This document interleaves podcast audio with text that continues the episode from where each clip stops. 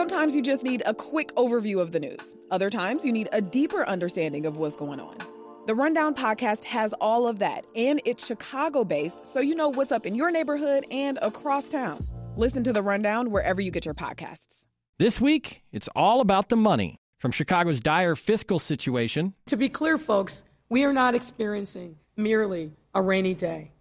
It is truly a rainy season. To tighter restrictions on Illinois businesses. We are now headed into a peak that is beyond potentially where we were in March and April. To a stimulus package or lack of one coming to rescue Chicago. House Speaker Nancy Pelosi says she and Treasury Secretary Steven Mnuchin must reach an agreement within 48 hours if they want to pass a coronavirus stimulus relief bill. I'm Justin Kaufmann, and we're taking you inside those stories and more on WBEZ's weekly news roundup.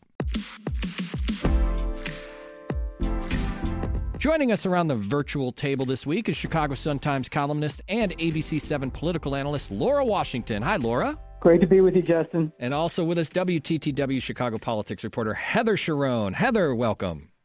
Hi, Justin. All right, let's dive right in. The mayor and the governor are putting tighter restrictions on businesses, especially bars and restaurants. Laura, what's happening here? What does this mean for the city and the state? People are not necessarily being as careful as they need to be. Partly it may be pandemic fatigue, partly it may be because we're forced to spend more time indoors. But the numbers are just skyrocketing. Uh, uh, as the mayor pointed out this week, positivity went up like uh, two, almost two percentage points over just a few days. They're trying to get a, a handle on this. They're trying to take action. And of course, just as they did in the spring and the summer, they're starting to get some pushback from restaurants and business yeah, owners. Yeah, right, right. And Heather, the Illinois Restaurant Association came out kind of against mitigation. Uh, you're seeing other businesses today. I think there was a story saying businesses in Will County are thinking they're just going to blow it off.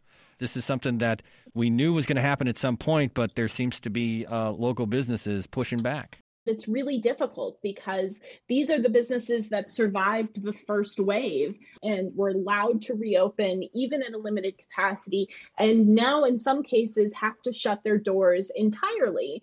And that i think is really hard for a lot of people because a lot of people thought despite those warnings that laura talked about that we would be through the worst of it at this point. And i just can't emphasize enough that that we are in no way you know through the worst. Yeah some of these business owners are fighting for their lives. Some of the bar owners that are now being asked to close their doors again. These bars just some of these bars just opened at the beginning of this month and they just can't operate like that. There there was a story in Block Club a few days ago about several restaurants in Chicago who just decided they're just going to shut down for the entire mm-hmm. winter and not operate at all until the spring and then see what happens. But not every business owner can afford to do that. Yeah, I mean it almost becomes like seasonal.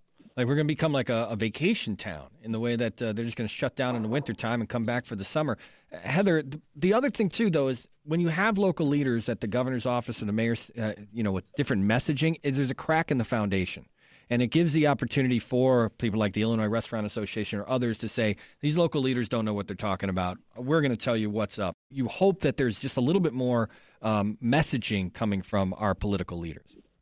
You're 100% right. Um, you know, and I think this week that was in stark relief when we had Mayor Lightfoot on Monday say that she, she didn't think there was a cause and effect between her decision on October 1st to allow bars that don't serve food to reopen at 25% capacity and the surge that we have seen pretty much since that very day and that she wasn't going to take immediate action on Monday. And that of course, you know, was you know very different than what we heard from Governor Pritzker say that afternoon on Tuesday on Wednesday. And then on Thursday she was saying something very different where she said that it was, you know, clear that bars and restaurants played a role in it because to eat indoors, to drink mm-hmm. indoors, what do you have to do? You have to take off your mask. And every time you take off the mask, you increase the likelihood that you will spread the coronavirus or that you will contract the coronavirus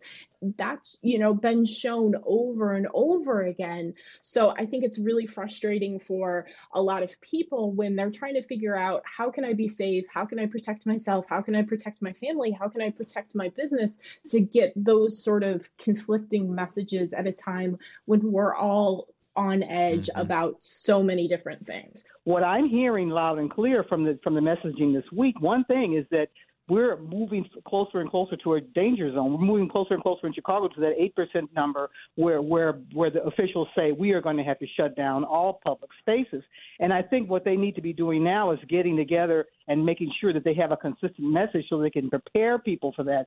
Because as, as, as Joe Biden said on during the debate last night, we may be in for a long dark winter. Yeah. And Heather, Governor Pritzker says he wants Illinois to vet any potential COVID 19 vaccine produced under the Trump administration. Vaccine distribution plans were due this week. They came in. But Governor Pritzker accused the president of politicizing the process. You know, as a national fight rages on in election season between some governors, including the, the governor here in Illinois and the White House, there still is this issue of, of if a vaccine does come available, how it's distributed.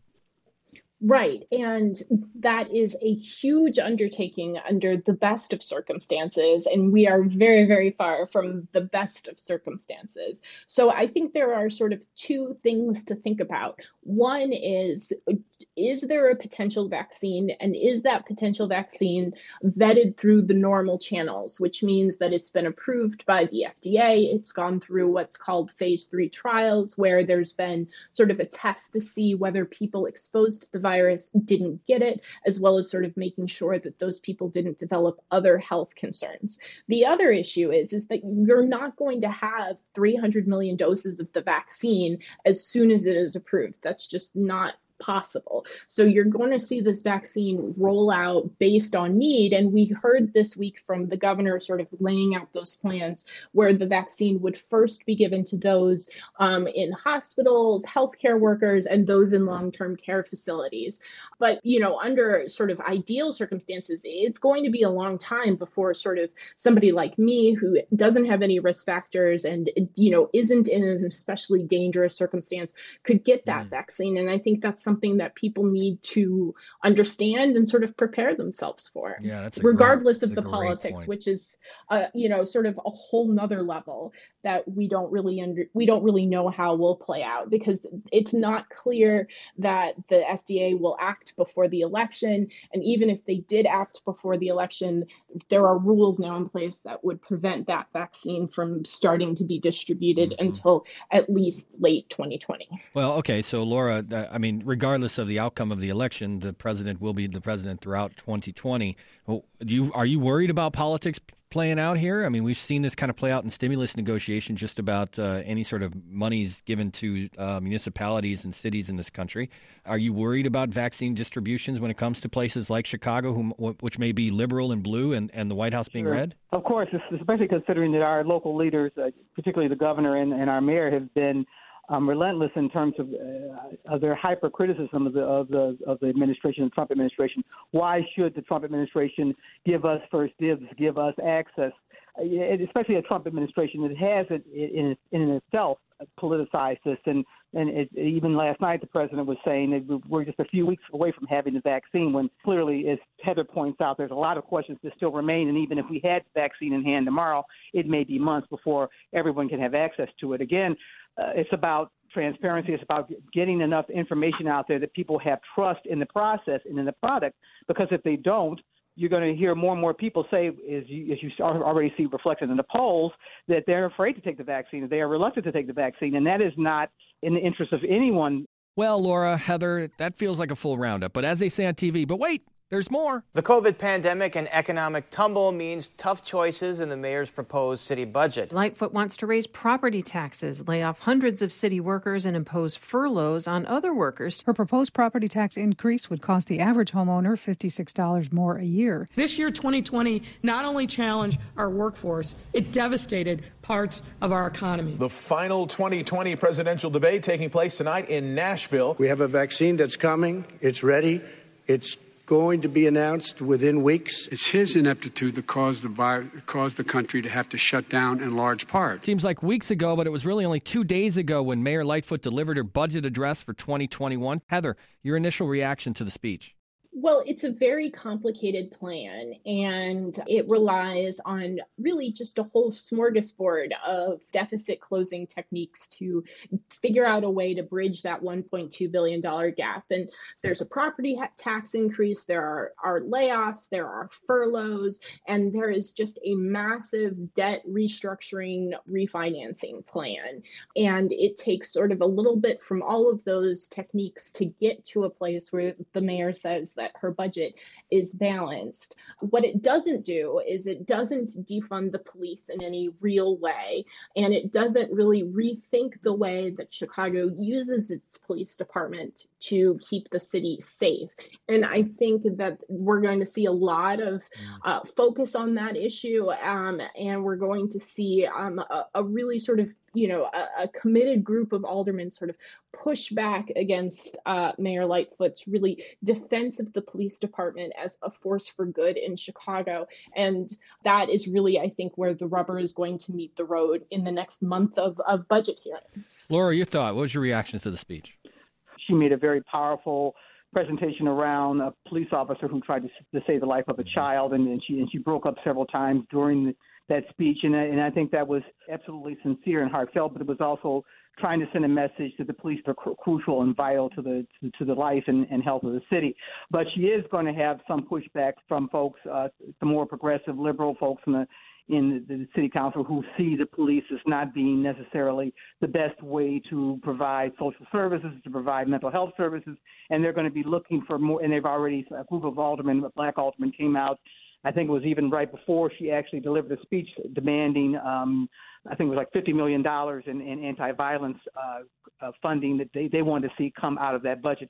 So she's going to be getting pulled and pushed from a number of different factions. She's got the more conservative faction who believes that we don't have enough policing, who feels uh, especially up on the northwest and, and southwest sides, who feel that they don't get enough policing, enough services, who are going to be calling for more. You're going to, she's going to be hearing from even uh, allies like Alderman Michele Smith, uh, in Lincoln Park who says who says her constituents are just fed up and can't take any more property taxes, whether it's fifty six dollars right. a year or something more than that. So she's got a lot of negotiating and a lot of work to do. The way they say that too, fifty six dollars yeah. for two hundred fifty thousand dollars worth of property. I don't know if you've been to Lincoln Park lately, but you're not finding a two hundred fifty thousand dollar condo anywhere near that. So it's more much more than that. Uh, something that also was a part of this budget was just this idea of layoffs and furloughs and and really kind of painting this picture of what the budget is and what it's going to be if it doesn't get federal stimulus uh, help and from the federal government. And she's not mincing words. Let's, let's, let's listen. Congress, do your job. Don't leave us, cities and towns all across this country, high and dry. Do your job that we sent you there to do. Yeah, you know, she's been sounding the alarm on the lack of another federal relief package for, for several months, but I think that, you know, she has to accept that the package is being blocked by Senate Republicans. And I don't know that anything that Mayor Lightfoot, the Democratic mayor of Chicago, could say would sort of break that logjam. It's also sort of, I gotta say, sort of an easy way to sort of right. you know point the finger and say yeah things are bad and i've done what i can but really the villain here is you know points to washington yeah she's at she's pounding the table she's mad she's she sounds like a, a middle manager telling son do your job uh, mm-hmm. but she's really doing that to grandstand to chicagoans to say it's not my fault it's the senate's fault well and she's been dragging her feet for months using help from congress as an excuse she in fact she she postponed the speech that she gave this week because she was hoping that there there would be some good news from Congress before she had to bite the bullet. So she couldn't no no longer wait. There's not probably any cavalry coming from Congress. It doesn't look to me as though they're going to get any kind of a deal, certainly before the election. So now.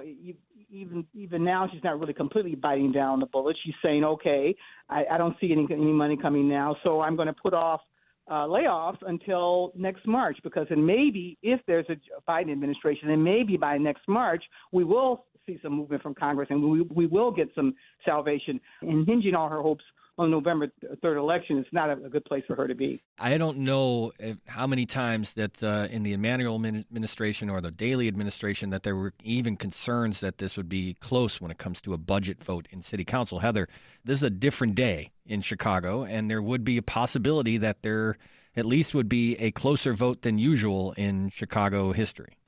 Cast your memory back a whole year, Lightfoot's first budget uh, passed 39 to 11, which was back then an unprecedented show of dissent, right, from progressive aldermen who wanted more money for mental health services. Um, and the mayor was was really nonplussed when we said, you know, gosh, what what a you know, so many no votes. How you know, how do you sleep at night? And she said, look, I need 26. I got 39, so I'm all good.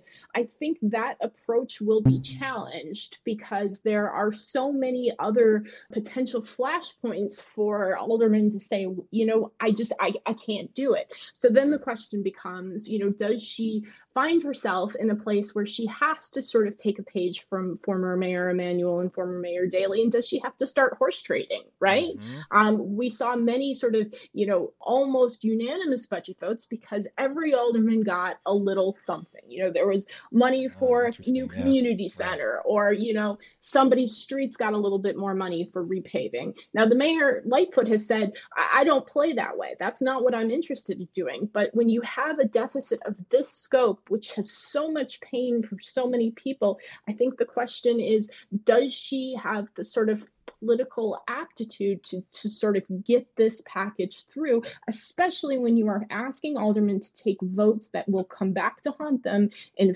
2023 when they're all up for reelection. Nobody wants to run for reelection in Lincoln Park, like you mentioned, having that a vote, a potential vote to raise property taxes by $94 million to hang around their neck. Yeah.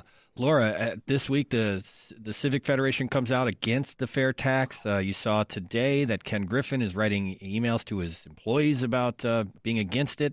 I would say a lot of opposition. Uh, what a lot of people have already voted. I mean, that's one of the things that you're, you know, is the I guess the elephant in the room that many people have already cast their vote. But the opposition is surging uh, here in late October this is really shaping up to be not so much about the voters, but about the battle of the billionaires. You have Ken Griffin on one side and J.B. Pritzker on the other. And as, as you pointed out, Ken Griffin sent a very nasty uh, note out to his employees. It was picked up by the Tribune.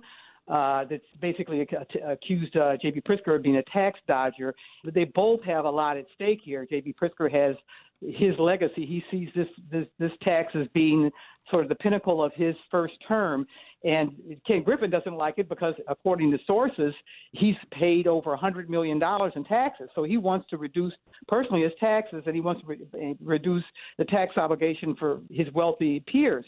That is why you're seeing this huge battle of ads all over the airwaves much of it was misinformation on both sides about what this tax really means. And I, I wonder how much voters have just maybe even tuned out. As you say, they've, they've already started to vote yeah. and, are, and are just going with their gut on this one.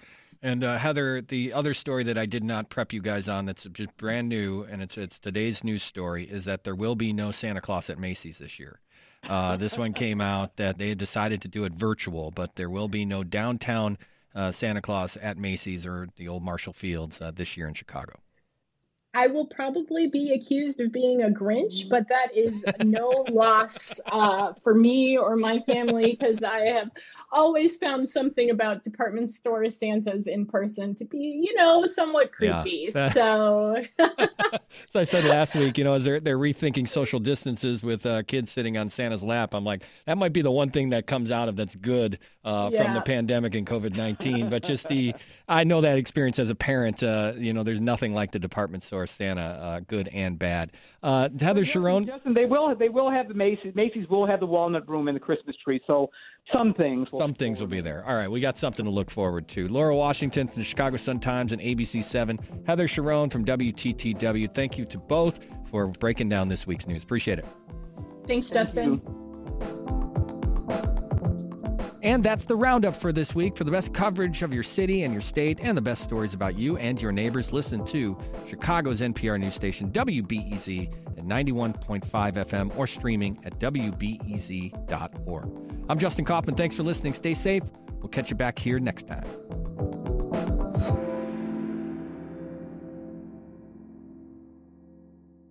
If you need a break from the news, WBEZ's Nerd Out podcast is here for you. Our show is all about delight. We laugh about what's happening in pop culture and feature thoughtful interviews with fascinating people. We even have a monthly book club. Listen to Nerd Out wherever you get your podcasts.